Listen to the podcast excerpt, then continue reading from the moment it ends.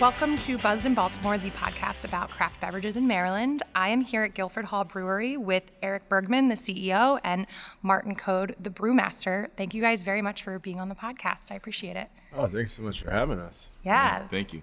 This place is beautiful. If you guys haven't been, they just opened in June um, in the old Crown Cork and Seal building on Guilford Avenue, and it's huge. What what is the square footage here? It's about 20,000 square feet total with all the included areas. Yeah, there's so many so many areas. We'll we'll get into all that. I I was curious though cuz you guys both came in from out of town more or less. Eric, I know you came in from DC and Martin more outside of Chicago um, or in Chicago.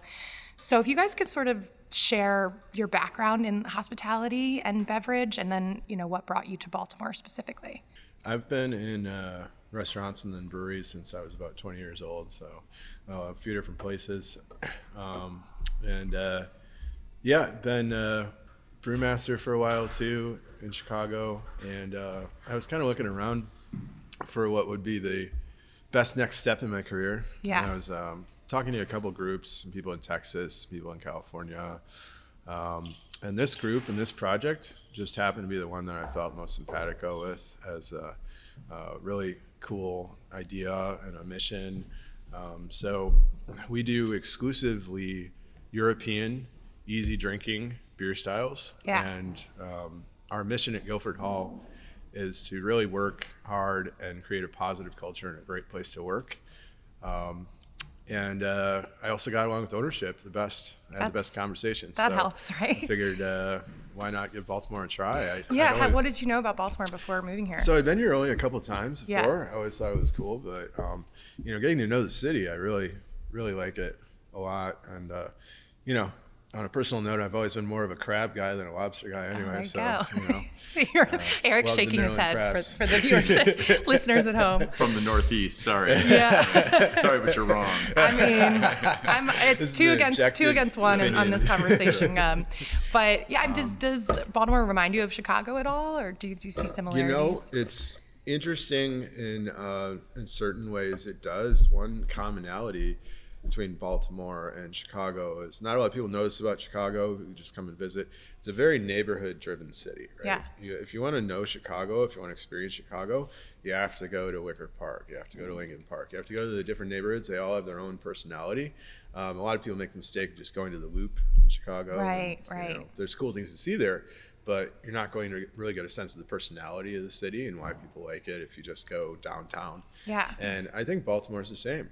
You know. Uh, very neighborhood-driven city. You have Hampden, you have Canton, you have Mount Vernon. You know, you have different neighborhoods that have their own unique populations and unique and interesting character. Yeah, totally. If I, I've heard all about this, but I've not yet been out to uh, experience most of Baltimore since my time here. I've been He's, kind uh, of Are you working to the, too hard? Yeah, I've been pinned to the brewery too much. We're, we're getting this place set up. We work yeah. so Eric, I s you mentioned you're from the Northeast, but then you worked in DC for a while. Sure. Yeah, I've as been well. in DC for 20 years. Yeah. Um, and um, yeah, I also uh, was looking for the next step in my career. Um, I most recently served as the director of operations for Neighborhood Restaurant Group in DC in Northern Virginia. Um, and um, I fell in love with uh, craft beer with that group. Um, first was a uh, imbiber of it, and then a uh, procurer of it. It's and usually then, how it happens. yeah, it's Yeah. usually how it happens. And uh, fell in with an amazing group there, and uh, really stoked my my passion for it. And um, so when I was looking for the next project, I uh, didn't see anything immediately in DC that caught my my fancy, but um, this one did. And um, as soon as I stepped foot in, I, I realized it was something special. And um, as you noticed when you came in, it's an absolutely gorgeous facility. Um, and I am very um, uh, behind, uh, supportive of, and uh, um, uh, a, a disciple of our uh, our beer style for sure and our focus. Uh, Martin and his team do a, a fantastic job executing these really difficult and complex styles. Um, and while you know we may not be the hype brewery, the new hype brewery here in town, um, I, I'm I'm uh, grateful for the attention we've gotten from local brewers that like to come through and, and enjoy um, a clean Helles uh, after brewing all of their hazy IPAs and um, milkshake sours or whatever the hell they're making these days. Yeah, Which, well, um, it's so funny because you talk to brewers and they're like, "We don't want to be doing these things. They just sell, and Yeah, that's do. that's what Yeah. people Well, want." you know, so. uh, there's some really great examples of a lot of styles of beer out there, and that's one of the coolest things about the uh, community, the brewing community, is that there's so much creativity and Yeah. people coming up with new ideas all the time. Um, but part of what we're doing here is kind of um, it's not the hype and you know per se, and we're making smoothie beers or something like that. But it's a missed uh, opportunity in a lot of places um, to brew super traditional um, uh, European styles. right? Yeah. So we have a German brew house. We have, uh, you know, a partially German trained brewmaster. Um, you know, it's it's something I talk about with our team a lot. Is uh, beer and freshness is uh, the way to go. It's a very important thing. You know, you might think, well, I can buy a Hofbrau from the liquor store. Um, you know, what's the difference between what you're doing? Yeah. Well, I know for a fact, since I used to work for Hofbrau, it takes a minimum of two months for that beer to get from the brewery in Germany to the U.S.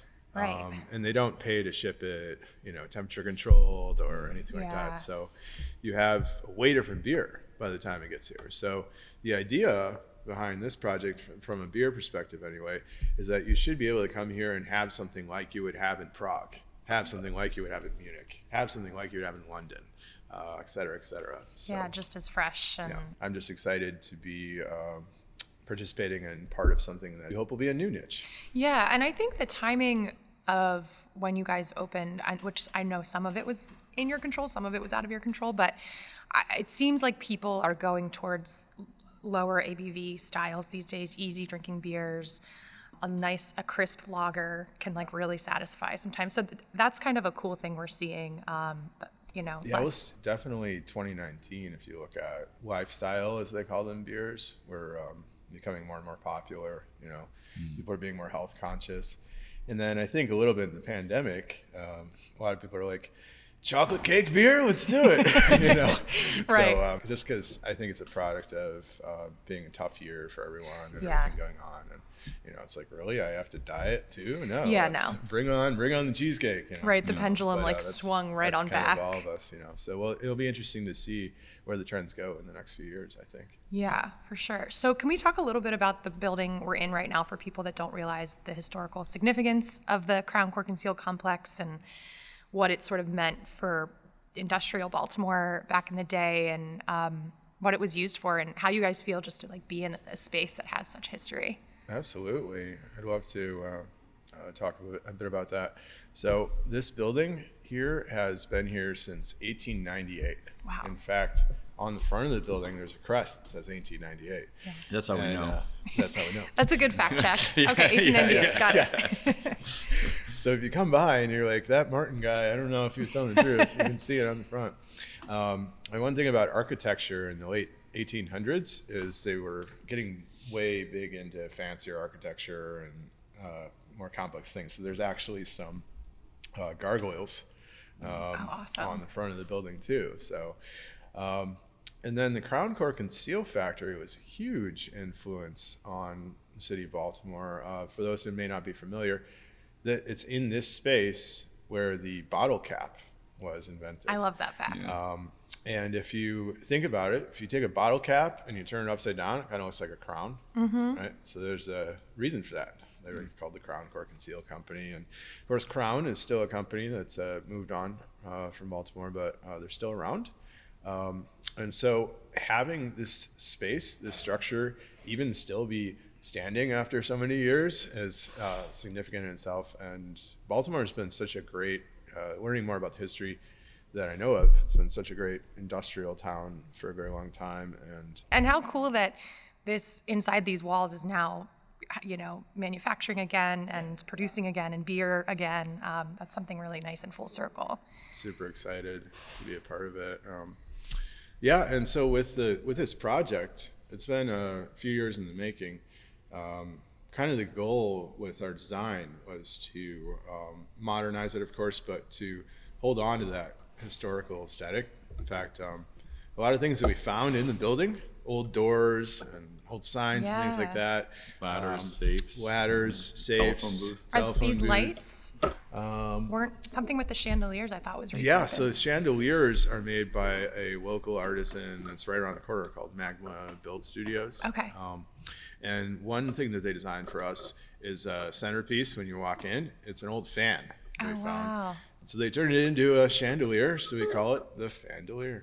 of course, naturally. Um, Naturally, yeah. but uh, I do encourage uh, those listening at home to uh, uh, come by and uh, see the the environment that we've created because uh, we have all over the building.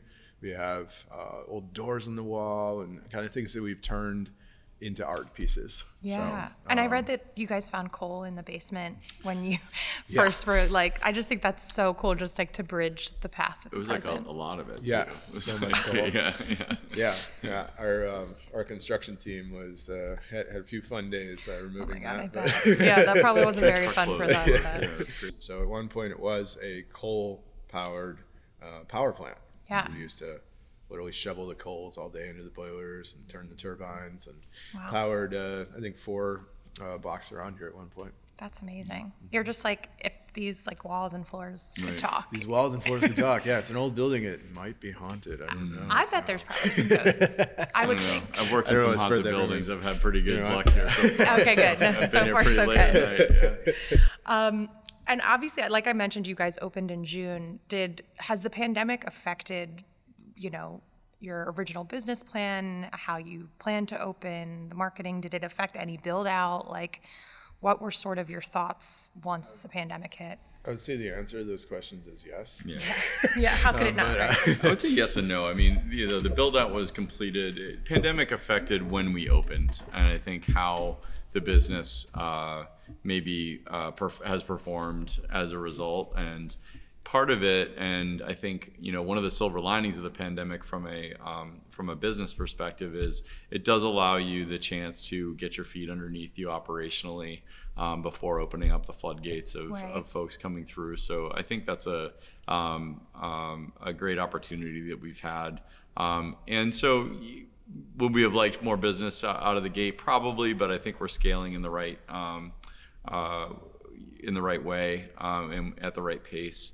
Um, we're really, you know, hitting the, the holiday season hard right now with events. Um, Yeah, the, so- also the Christmas decorations look very nice. I oh, just want to you. point yeah, out. that- our, yeah, we, our, our management team did a really good job with that. Yeah, let's talk about the different spaces in the brewery. I think Sure. that's one of the coolest parts, um, you know, that you're afforded because you have 20,000 plus square feet. Sure. You know, there's like the initial bar and sort of tasting room downstairs. you hear the word brewery these days, it can uh, evoke a number of different settings. I yeah. think you know for folks, and a lot of times in an industrial setting, even um, where it's a little more bare bones. Uh, you know, they spared no expense when it came to the build out, and I know the intention was to have a full service restaurant, and so it's wonderful to have that. It definitely gives uh, people more options. And you have know. a full bar too. People should know that. Um, Wine, cocktails, of yeah. course. Yeah, we want there to be something for everyone uh, when they come to Guilford. But yeah, we have uh, a beautiful um, restaurant and tasting room, tap room uh, area that can suit uh, groups of all different sizes. Uh, we can book online for up to 16 just on Open Table to get uh, a spot with us. And then I think one of the cool features is our what we call the secret beer garden, um, that's kind of housed inside of the the factory complex in between two of our buildings. You can't see it from the street, and a lot of people just have no idea that it's there Yeah. until they arrive and open the back door, and they always have this wide-eyed wonder, um, like, "Oh my, I had no idea this was here." and So- there's something like European feeling about it back there too. well, the flags offer a lot, and I think uh, they did a great job um, setting the scene. Um, but in the warmer months, uh, it's very well attended and a great place uh, for folks to hang out. And uh, we made some adjustments to make it more comfortable for the for the cooler weather as well, since um, a lot of people feel more comfortable being outside still. We have a heated tent Yeah. out in the beer garden right Yeah. now, so Very you can exciting. uh, come by and uh, enjoy outdoor dining still. Yeah. auxiliary um, bar, a, a kind of beer garden bar that we uh, recently built out there. Um, so really cool space. We have the brewery co- um, uh, itself, uh, the functioning brewery itself, right in that same uh, area. Yeah. Um, and then we're sitting in this amazing ballroom style event space on the second floor above the tap room. 3,000 square feet up here. Um, we can do events um, for up to 225 people. The dedicated full bar and uh, kitchen up here. So we really look uh, for this to be a big driver for us in the future. It's particularly cool to think about what went on in this space back in the day too, whether it was a, used as a ballroom, like you said. Yeah. Or, yeah, it's really cool. Do, did you guys come into Baltimore? I know we kind of discussed this, but did you feel like this was fulfilling a niche in this city that maybe didn't exist before? And did you talk to brewers as you were coming in and get to know that community? And, and how did that process kind of go? Absolutely. Um, I, I uh, really stand by. I don't think there's anyone uh, that I've come across in the city that's doing a, such a strict theme as we are. Uh, there are people making lagers and things like that, um, but uh, strictly uh, traditional European styles. I do think is a niche in Baltimore, and I've had a great time getting to know um, the brewers that I've got to know in the city. You know, um, we have the Brewers Association of Maryland, so we all try to get together. Uh, BAM for short. Yeah. Um, and uh, yeah, I think it's a fantastic community, and it's cool because everyone's kind of doing their own thing. People are doing following different themes, um, and uh, there's definitely a place for us. I think. Yeah, and I think it's cool where you guys are located too. It probably is bringing people to a part of the city they might not necessarily visit otherwise. Absolutely. Yep, Um, I agree. people that are from here are certainly familiar with Station North and Yep. Greenmount West, or people that send their kids to Baltimore Montessori That's are right. familiar. Um, but I, I obviously the, this being in this building was the big draw for you. But were you guys excited about being in a neighborhood that maybe wasn't in the top like five of the most popular in the city necessarily? Yeah, for sure. I think, you know, as we mentioned before, it's such a neighborhood driven city. And I think this neighborhood isn't known for food and beverage in particular. And so um, serving this neighborhood is, is one of our great pleasures every day um, in offering something, you know, for everybody that's uh, that, that are residents and also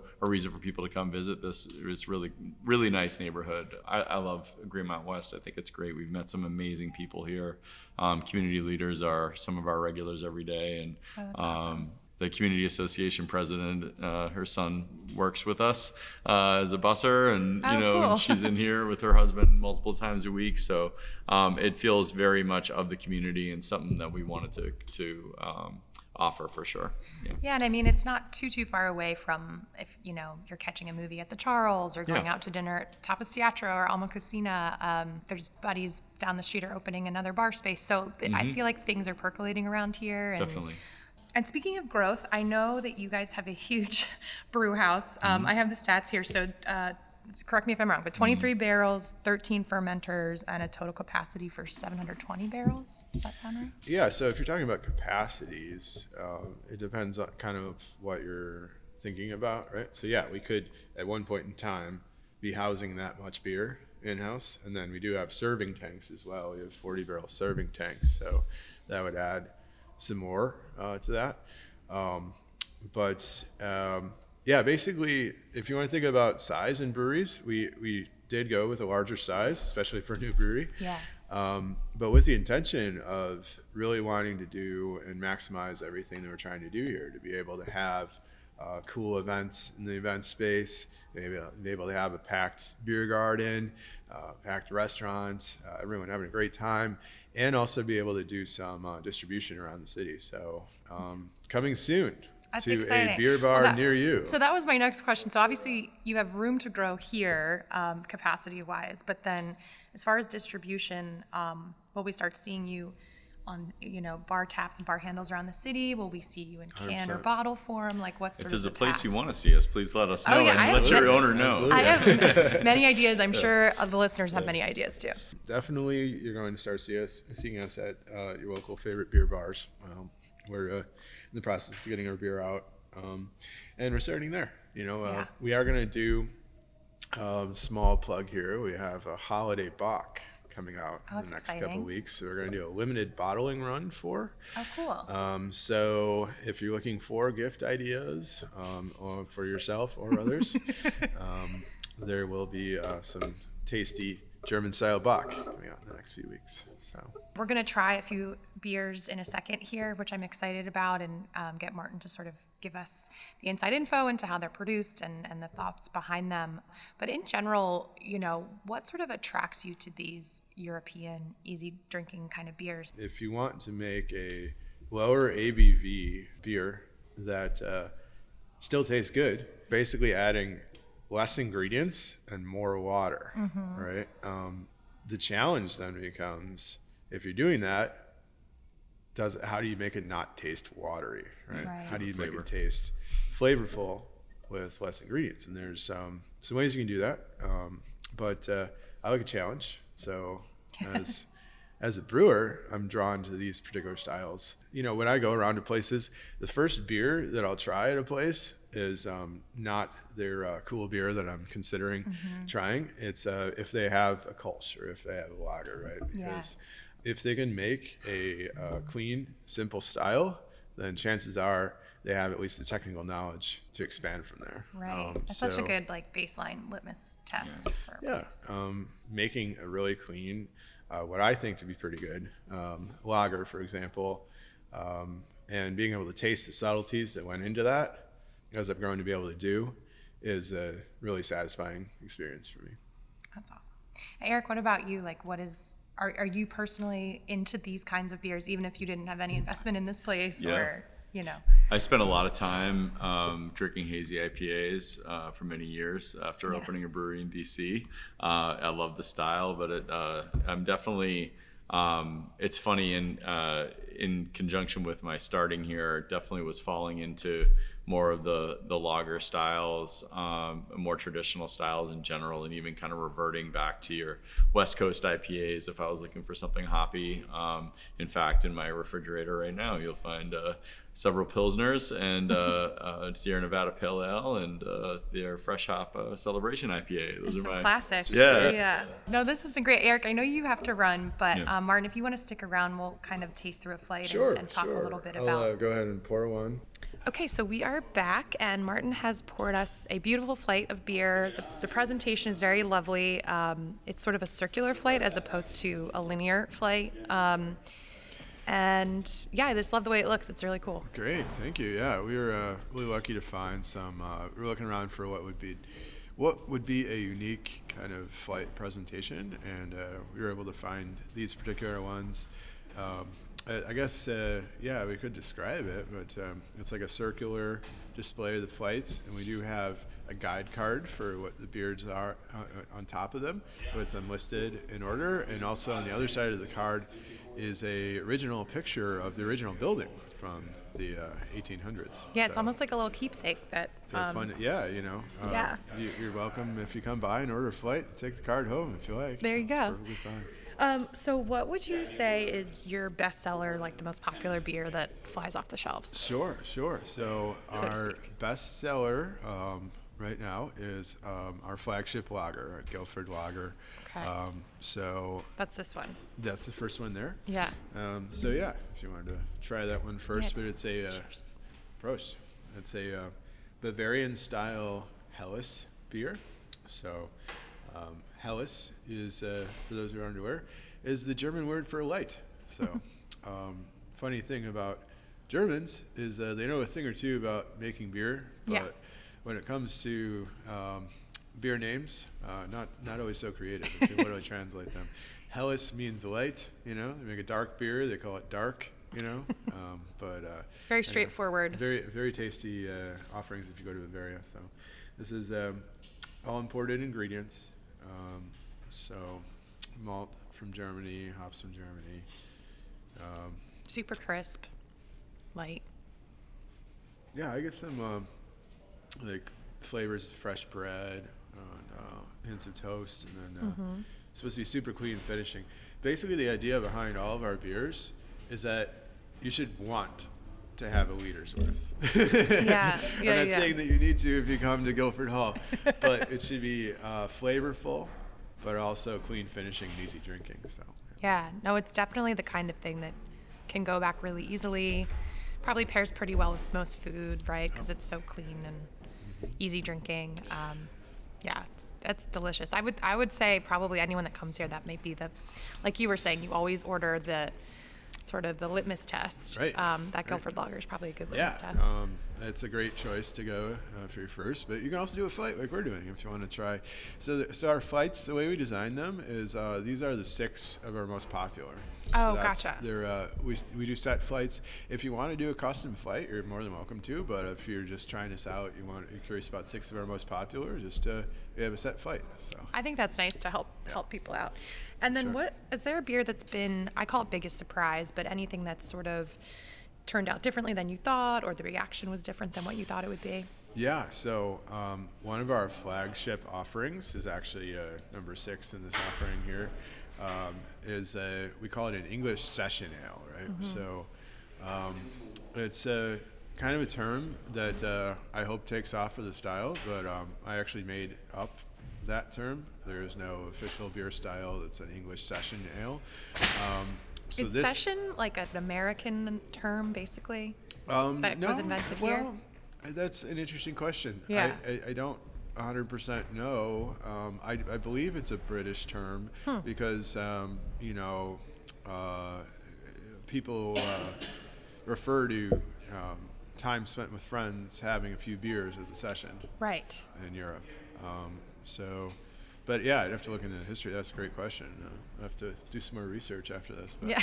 um, but that is why uh, beers are called session beers. Is that um, they're lower alcohol? Uh, a good session beer should be lower in alcohol, um, but also full of flavor, um, so that you can watch a full game with your friends, um, have a few, and still be able to walk home. Yeah, yeah, yeah. Um, no, this is, but this has a f- uh, definitely a fuller body than the than the lager. Um, Yeah, is yeah. it harder, to, more difficult to produce in any way, or? Yeah, so um, that's kind of gets into what I was talking about before. Um, the session ale is only four and a half percent, right? So the lager is five point one percent. So um, talking about ABV um, and uh, flavor is what I was getting into before. Um, so it's more difficult to make a lower ABV beer that has Right. that flavor, has that body. So there's some things that I do in the mash and some particular types of malts that I use in the session um, that uh, that cause it to have that body and have that fullness of flavor without more alcohol. Yeah. Uh, it's a fun thing to do as a brewer for sure, and uh, I hope tasty beverage. We've got some good feedback. So the surprising thing is that um, so this style of beer. So this style of beer is called a uh, English bitter. Right? So in my past experience, I've found that if you put the words English bitter on a menu. Um, For uh, the average beer consumer, No one orders it's uh, confusing Yeah. because uh, you know uh, people. There's a lot of uh, bitter IPAs still around, and Right. and you know um, what and the right amount of bitterness in beer is a fantastic thing, right? So balance is important. But if you say, you know, hey, try this, it's too bitter, you know, um, that's not an attractive term from an outside perspective, right? Yeah. So I thought it'd be interesting to make this traditional style, um, best way I knew how to make it, um, and uh, call it something a little bit different. So we call it an English session ale. Yeah. no, it's a nice. So the surprise um, is a very pleasant one, uh, which is you know coming from my past experience, putting an English bitter on a menu, it just kind of sits there. Uh, this one's selling really great. Oh, that's. I, I think it's all about that change in name. It's so funny. I've heard that from a lot of bar owners and brewers. Is um, what you put on the menu and how you word things and semantics can be really important. Hugely important, yeah. Yeah. Um, because people uh, people go on to different things. It makes total sense, you know. S- for, and, and it changes year to year. Uh, for a while, if you put nitro, Oh, you know, yeah. on a menu and did a nitro tap, that beer would just you know Fly. fly right out the window based on Yeah. these different terms because people like these types of things and they see it around and uh, they have other examples and it's more accessible, you know. Yeah, they get One it. One thing um, This. that yeah. oh I was just gonna say this is delicious. Oh, good, It's really, really good. It, there's some. Is there like some caramel notes here, or how would what would you kind of say for tasting notes? oh absolutely there's caramel notes in there. So um, a uh, this style of beer is a very uh, malt-driven style. So a lot of the flavors do come from the particular malts that are used, um, and that's kind of the beauty of it. It uses um, a good, healthy dose of something that they call a crystal or a caramel malt, right? Because it does lend those kind of like caramely, roasty, toasty flavors. Um, that beer definitely has uh, hints of vanilla and a little bit of uh, tobacco, not like ashtray, but like you know. No, tobacco. uh, I realized I like tobacco notes in wine and beer. yeah. As of a couple years ago, I was Yeah. like, oh, I like that flavor. Yeah, yeah. So um, definitely a very complex beer, especially for the uh, kind of. Yeah, no, it's really that's really really good, um, and it's nice to know it is lower in alcohol because that that's also a really easy sipper. So Right, right. You know, you should be able to come here and have an experience like we were talking about before. Have dinner, hang out with friends, you know, and have it be overall uh, fun. Yeah. Awesome. Okay, what about your personal favorite? I, I do uh, enjoy the, the Guilford Lager a lot. Um, Yeah. You know, it's it's kind of the reason it's our flagship is because it exemplifies everything we're doing. It's um, you know has a lot of flavor, Mm-hmm. but it's also clean and uh, you know uh, something that I personally I don't know about uh, the listeners at home, but Yeah. I uh, I I might pound a liter of. Yeah. Um, so that's probably a place that we go. But you know, so let's talk about the beers we have in front of us. So we do have the Guilford Lager, right? We have the um, Gilly Light, we call it. So we have a light beer in addition. So that's only three and a half percent, um, and it's kind of reminiscent of a German Licht beer um, or a Franconian uh, light style. So um, you know, still a lager, um, but has a lot of different nice uh, subtleties of flavor, and only three and a half percent, like I was saying. So, Yeah, pretty light bodied um, in general. oh, for sure. So, And then what is that on the aftertaste? That feels like a very distinct flavor. yeah. So, uh, for this one, on the aftertaste, um, I got some kind of like floral spiciness Yeah. um, from the uh, from the type of uh, German hops Mm-hmm. that we put in there. So, uh, and uh, yeah, so it's uh, it's meant to be a gateway beer too, because uh, you know if you're uh, if you're a big fan of let's say mass market lagers or something like that, and you want to try some kind of fresh, locally made stuff, Yeah. um, then uh, yeah, start with the light beer, uh, see what you think, and uh, maybe move to uh, different flavors. You know, um, the cool thing about the craft beer movement for me is it's um, oh one of the cool things. It's a lot of cool things. Is it's about um, options. You Yeah. know, and it's and it should be. And one thing that we're really big on here is it's about education, right? Um, you know, um, I'll say this again and again to our uh, our staff and everybody. Craft beer is about education, not pretension, right? You know, um, I, I never want to see a world where um, you know a curious uh, guest goes into a brewery and is uh, shunned because they've never heard of an IPA or you know Right. or anything like that. I just don't want. I'm not seeing that going that way. But Yeah, I, I was just gonna um, say, I uh, I think that I, you I'm yeah. very anti anything related to that because um, it's no fun. Um, yeah, and Here it's- and uh, right.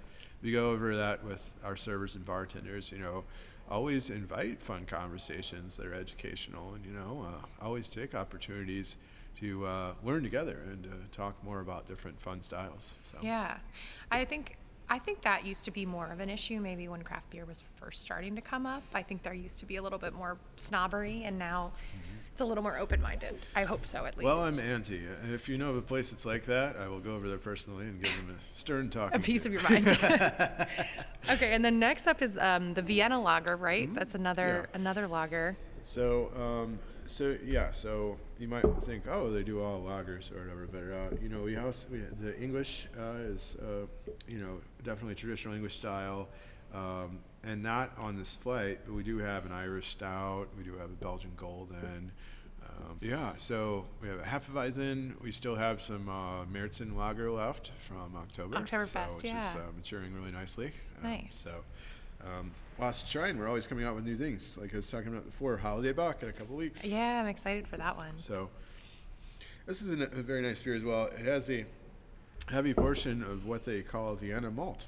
So uh, that's a lot of what goes into a Vienna lager. And it has a uh, nice kind of, um, excuse me, balanced um, bitterness. Um, and uh, it's even though it's still a lager, so it does finish clean. You do get a lot of um, kind of those complex malt notes again, the, uh, the fresh bread and uh, malty kind of sweetness in there. Yeah, But, uh, super. no- it, there's almost like maybe like a little bit of chocolate notes at the very end. a Um, hint for sure. yeah. Very, very subtle hint. Um, and uh, yeah, another. This is uh, so our top three is uh, always a wavering contest. Depends on the week. Uh, Guilford uh, pretty much always wins, so that's why I was saying it's our number one seller. Yeah. But then we have a contest between the Czech style Pilsner that we have. Hmm. Um, which we named after this lovely city. It's called Baltimore Pils. Yay, I love Um, that. and, uh, and and then the Vienna. It would be our top three, uh, pretty much every week as far as uh, consumption goes. And as far as the the Baltimore Pilsner, is it just a straight up Pilsner? Is there anything that makes it unique? Um, Yeah, so it's super traditional um, Czech style pilsner. So it has a heavy dose of Czech Saaz hops. Um, what's the name of the hop? Um, how many Z's are So- involved in that word? uh, only one. Oh, or okay. not. It's S A A Z. Got it. Okay, I thought there might be a Z at the beginning too. yeah, yeah, it could be. Yeah, Zats. You know, Zats, uh, that's but a great no, it's S A A Z, and what that imparts is like uh, kind of hints of grassiness Mm-hmm. and kind of black pepper a little bit. Um, it's uh, definitely the hoppiest lager that we have, but um, interesting because you're not going to get any of those hop flavors that you might be accustomed to in like an IPA. It's a different uh, type of hop flavor. Right? Yeah. So. no, it's nice. I definitely get that the grassy notes you were talking about. Um, like, still a very clean finish though. Yeah. Yeah. That's the nice thing about uh, lagers in general is that uh, if you want to, if you want to generalize, um, they're cleaner finishing.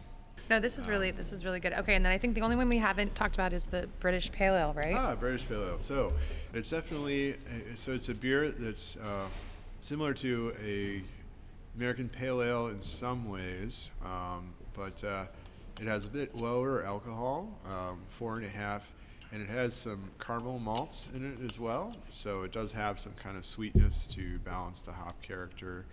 Um, and uh, this is the perhaps one example where I do uh, quote unquote uh, do my own maverick thing as far as the style goes. I do use some uh, Cascade hops, which Okay. are an American grown I was gonna say. hop originally. Um, but they do. It does have British parents, so that's how I get away with it. So, So it's still English. More, more first generation. yeah. Well, that's yeah, Um, that's the American No, way. it's uh, it's a very subtle amount of uh, hop character. Um, it's uh, has a nice oranginess. Um, if you if you're a fan of Sierra Nevada Mm-hmm. Pale Ale, um, that's a lot of Cascade hops they use in that too. so. Yeah. It definitely tastes like if, if you're someone that likes a West Coast pale ale, Mm-hmm. you would like this beer. Yeah, it has it has some similar flavors, but it doesn't knock you in the face. You know, Right. um, the goal with our beers is, um, like I was talking about before, is none of them should just knock your taste buds out. You know, like it shouldn't be overwhelming in any particular way.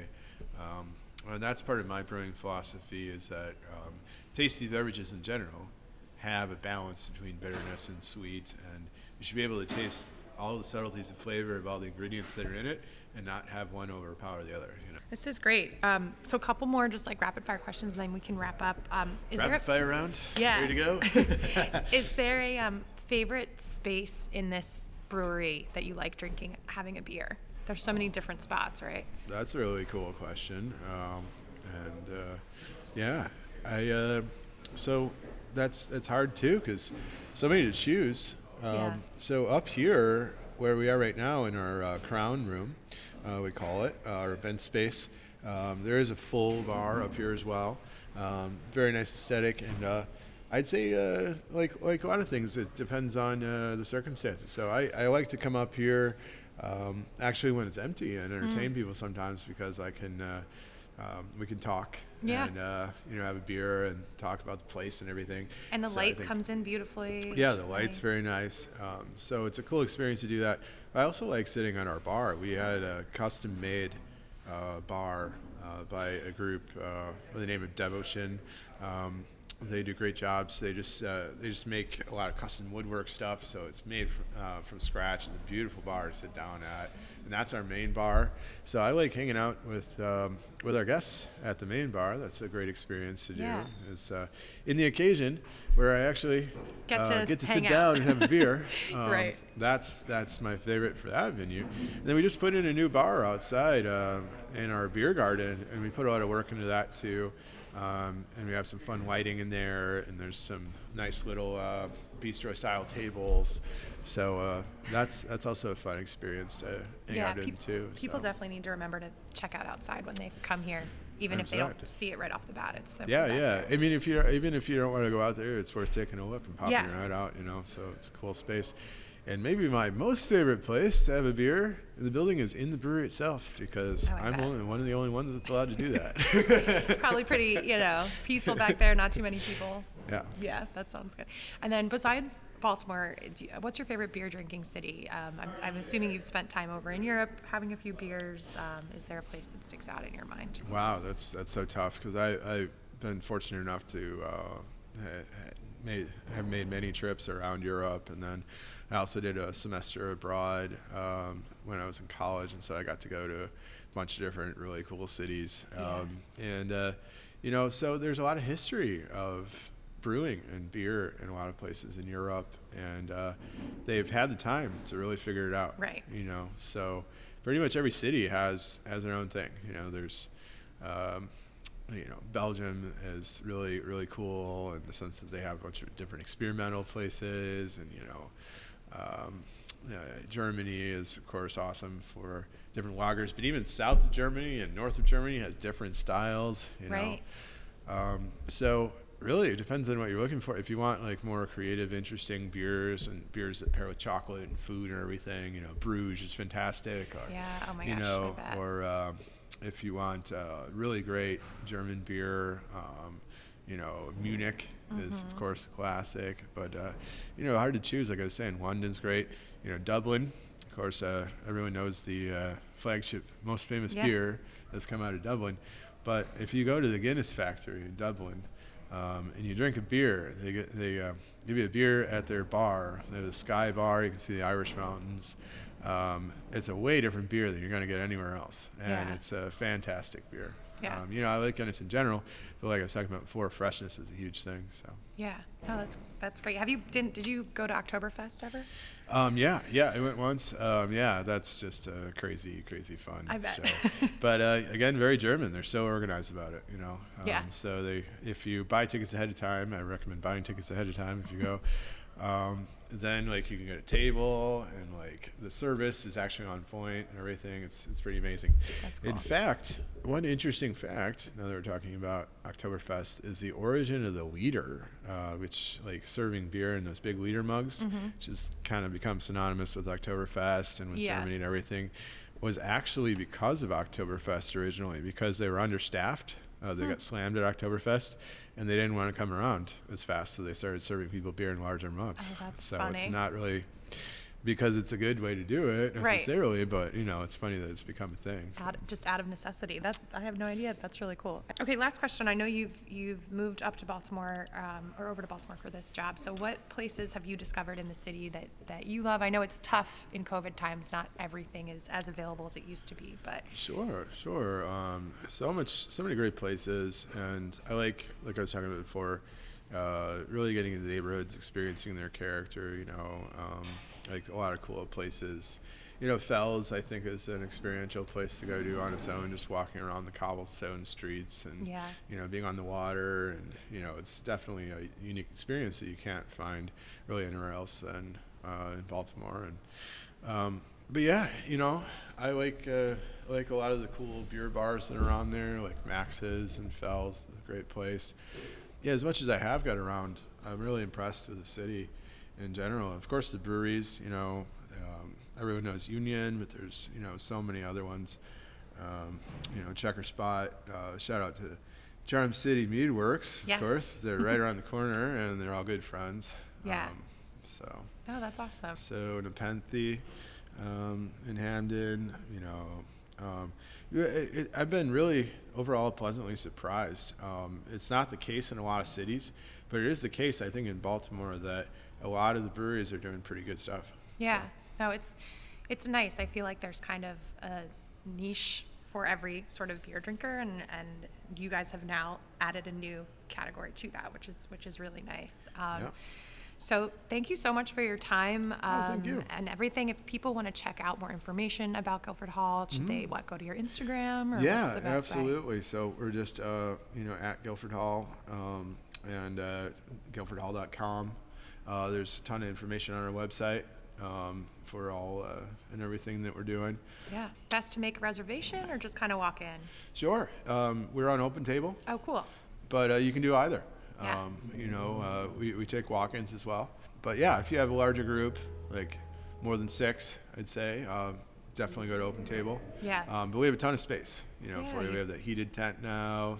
Uh, definitely follow us on social media because uh, we're going to be doing a bunch of different and fun stuff in the next few months. Great. Thank you so much for your time and for your samples and just Absolutely. sharing your story. I really appreciate it. Oh, 100%. Thanks for having us on.